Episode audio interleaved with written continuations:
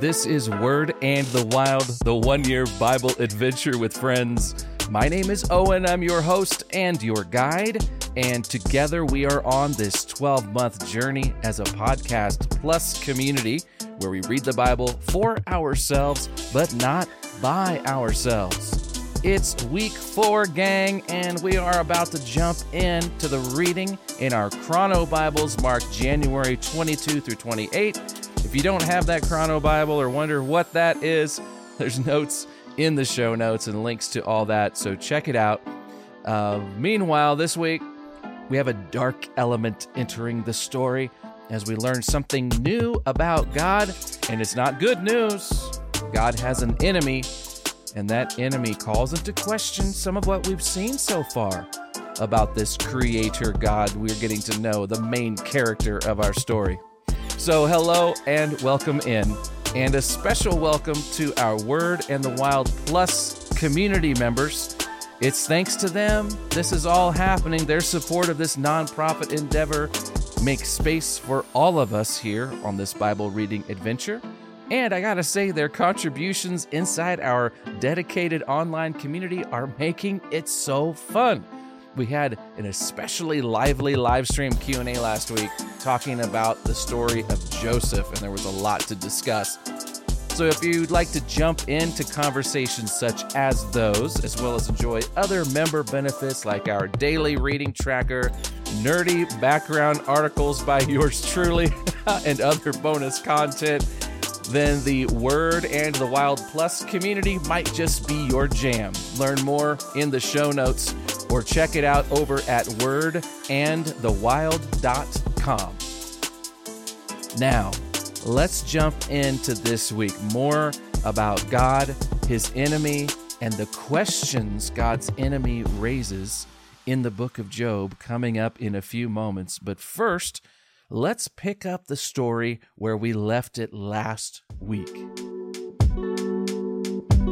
Now, you remember last week, if you've been reading along with us, we spent most of our time with Joseph.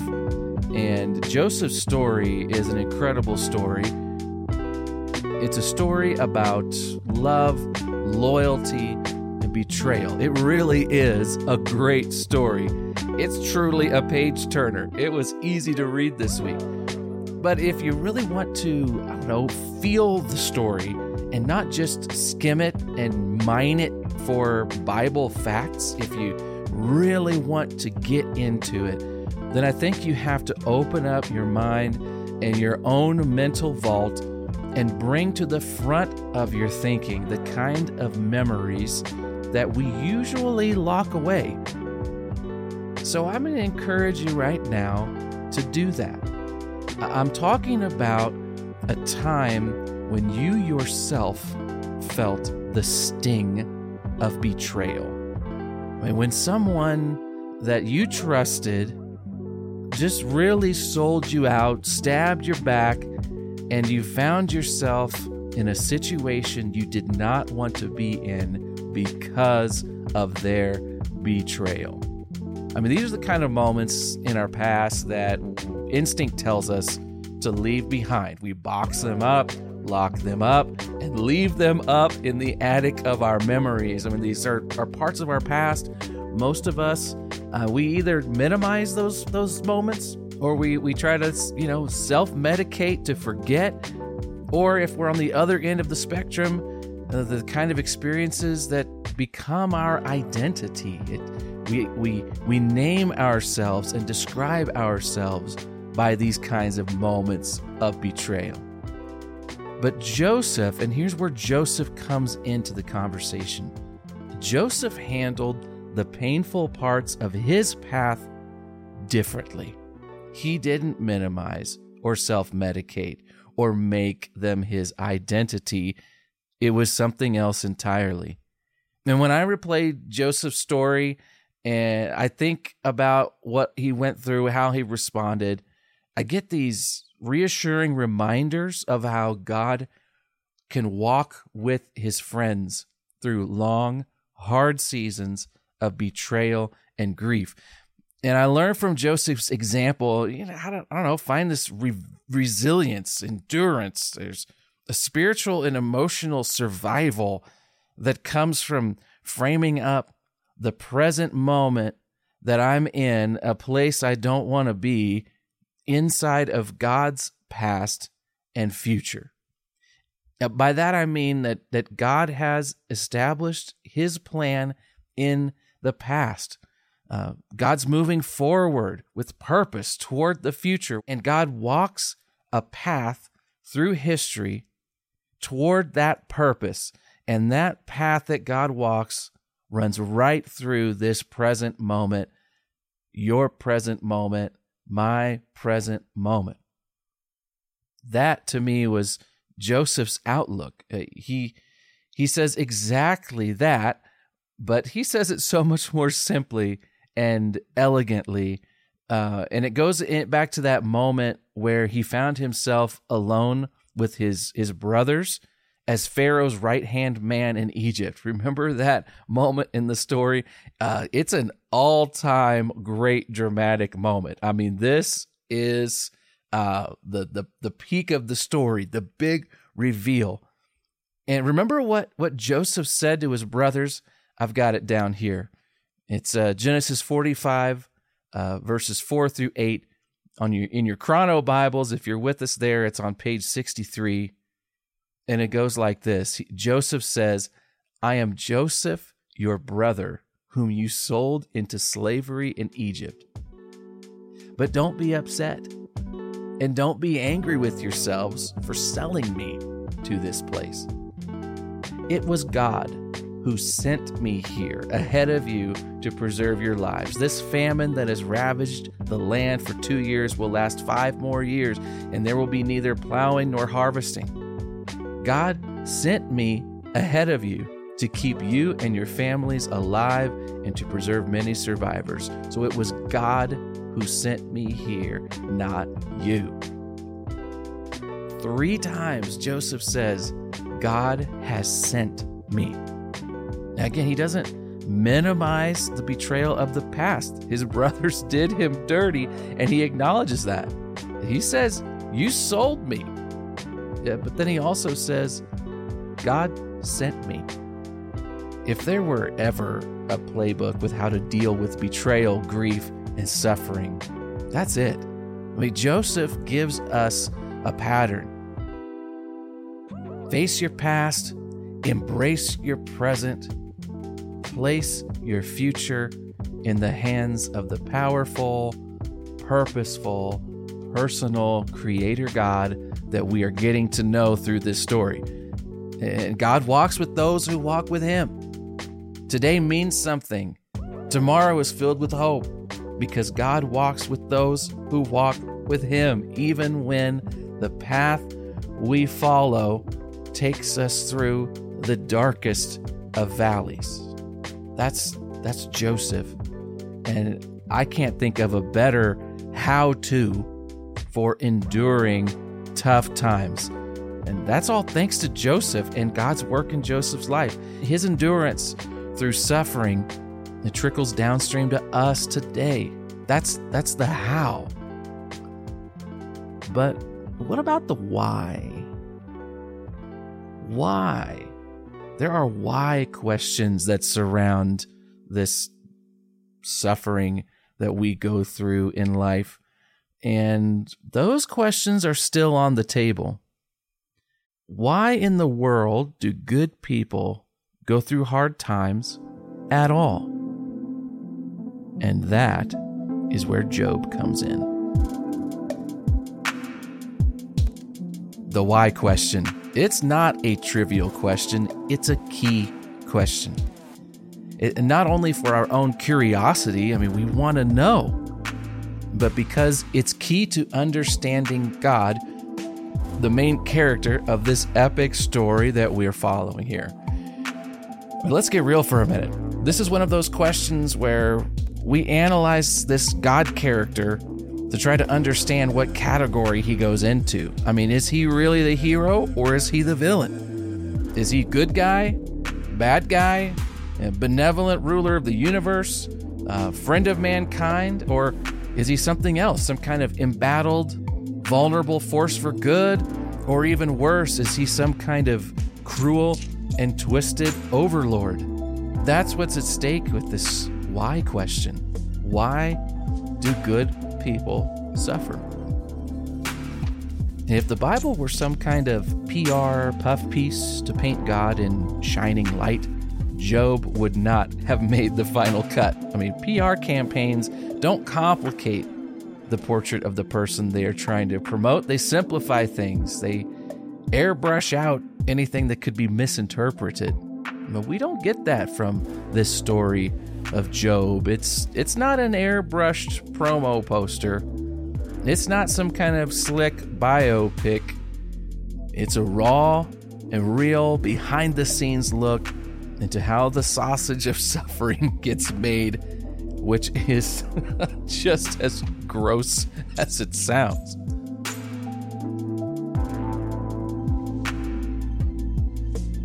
If God is all powerful and good, then why do good people suffer?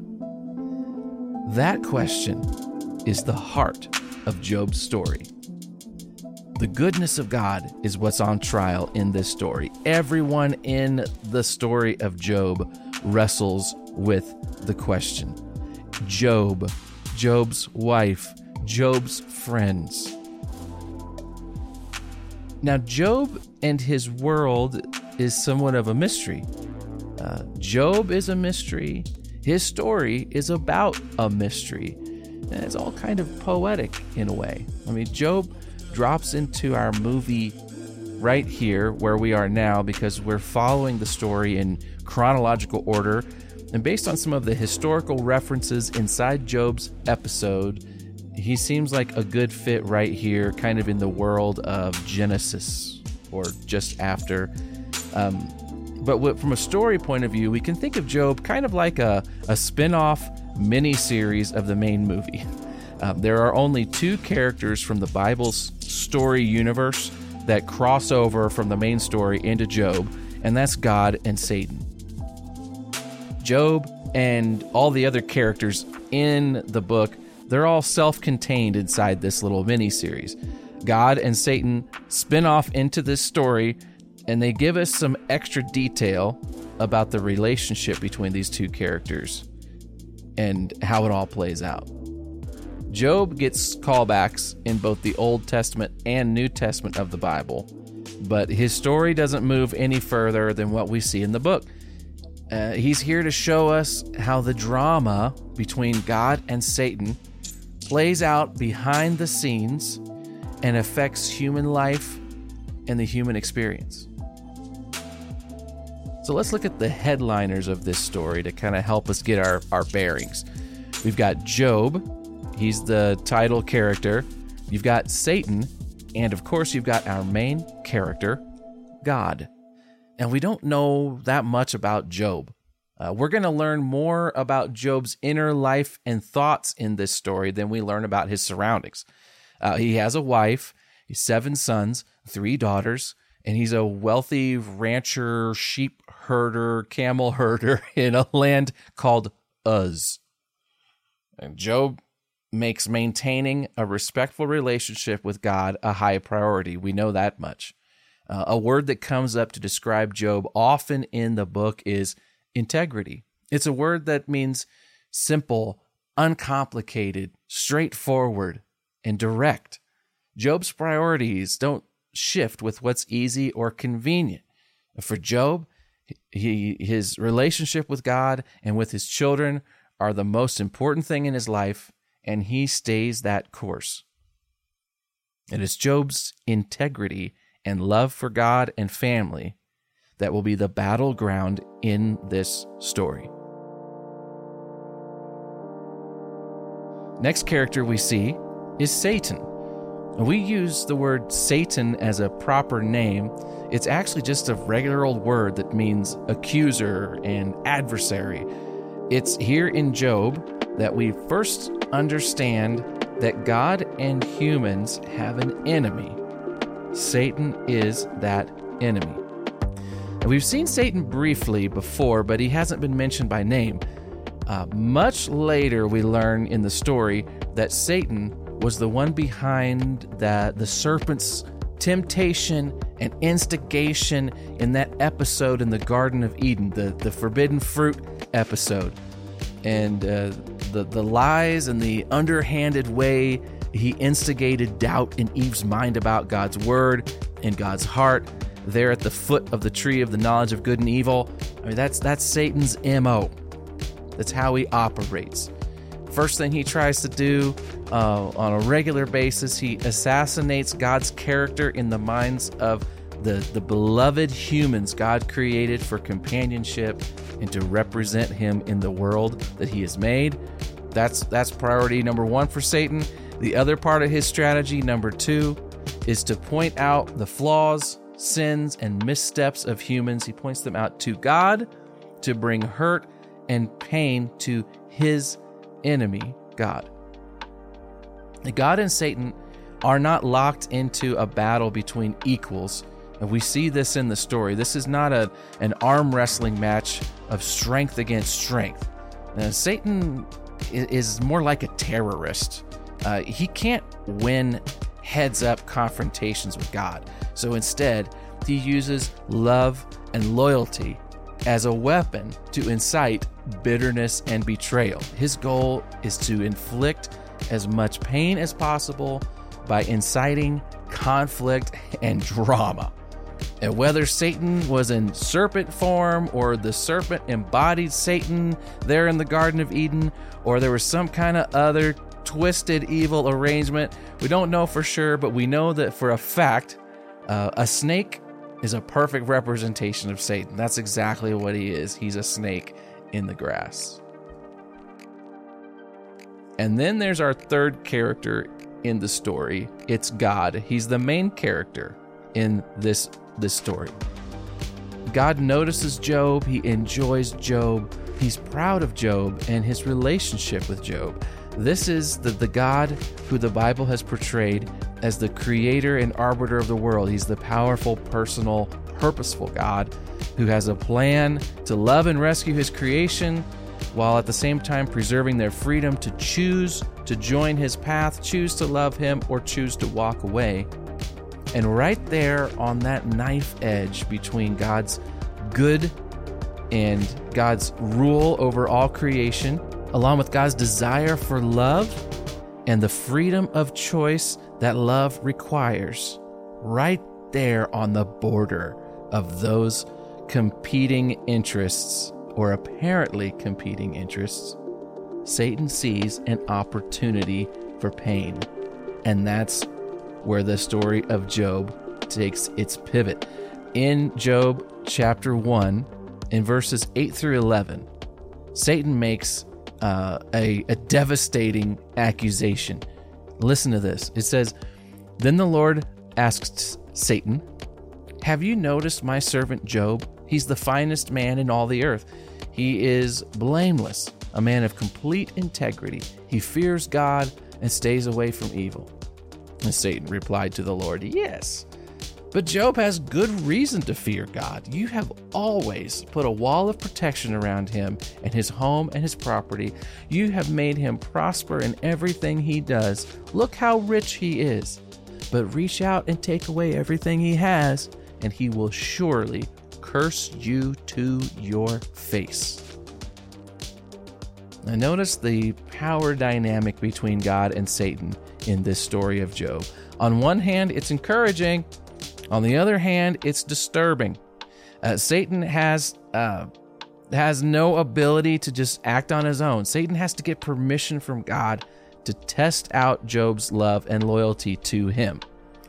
So uh, any attack has to come through God. God's the gatekeeper, and that's comforting. But on the other hand, God grants Satan permission to put Job to the test, and that is less comforting. we're going to have to see where the story takes us on this. And while it's it's Job's integrity that is the pretext for this story, it's really God's integrity that ends up on trial. Are God's motives as pure as they seem? Uh, what does God really want out of all of this and all of us? That's the kind of question that's at the heart of Satan's accusation. In effect, he says to God, God, you are only worth knowing and loving because of the benefits that come with friendship with you. God, you aren't valuable or worthy of respect from humans on your own merit. You buy their love. If Job's wealth and comfort disappear, his relationship with you will vanish with it. Job's relationship isn't love, it's a transaction. It's a mutually beneficial relationship.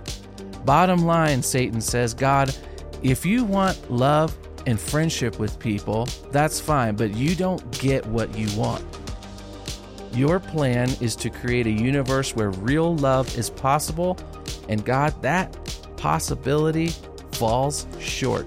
No one chooses you, no one loves you for you. You have to buy their love. That is the accuser's accusation. That is Satan's attempt to create a rift in the relationship and to put God on trial. And that is how the drama in Job unfolds. Questions on the table Can Job maintain his integrity? Will the pressure get to him? An even bigger question is God as good as he presents himself? Is God himself really worth knowing and loving? Will Satan drive a wedge between God and Job? Will the enemy prove in the court of heaven that there is not such a thing as actual love, that selfishness and betrayal are the real powers at work in the universe? These are the questions. So, as you jump into Job and you read this incredible story, troubling story at times, disturbing story at times, try to notice what Job, his friends, Satan, and God himself all have to say about God and how humans relate to him. Because that's where the drama of this story plays out. And not everything every character says is true. That's I'd say that's your key to understanding Job, making your way through it. Remember that the Bible truly records the words and thoughts of the characters in the story, but not everything those characters say and think is true. And now let's head out on the trail into that wild world of life and God's Word. Let's go out there together this week. Word and the Wild is a one year Bible adventure with friends. And so, all of you Word in the Wild Plus community members, I'll look forward to seeing you out there in the wild, our private online community space this week. For everybody else, well, you don't have to be a stranger either. You can subscribe to this podcast and then follow Word and the Wild on Facebook and get into some interaction there. However, you do it, make sure you take a friend along with you on this Bible adventure. Word and the Wild is a Linehouse community. It's part of the Linehouse Community Network, a nonprofit organization with a mission to bring neighbors together and promote awareness, appreciation, and understanding of the Bible because friendship and God's Word change lives and change cities. And Word in the Wild is presented by the Lumabaz Podcast Network. Many thanks to our friends at Lumabaz. Check out all their great podcasts. And with that, my friend, we are out on the trail. Here we go. I'm Owen. I am your host and your guide. Until next time, my friend, I'll see you out there on the trail, in the Word and in the wild. Have a good one.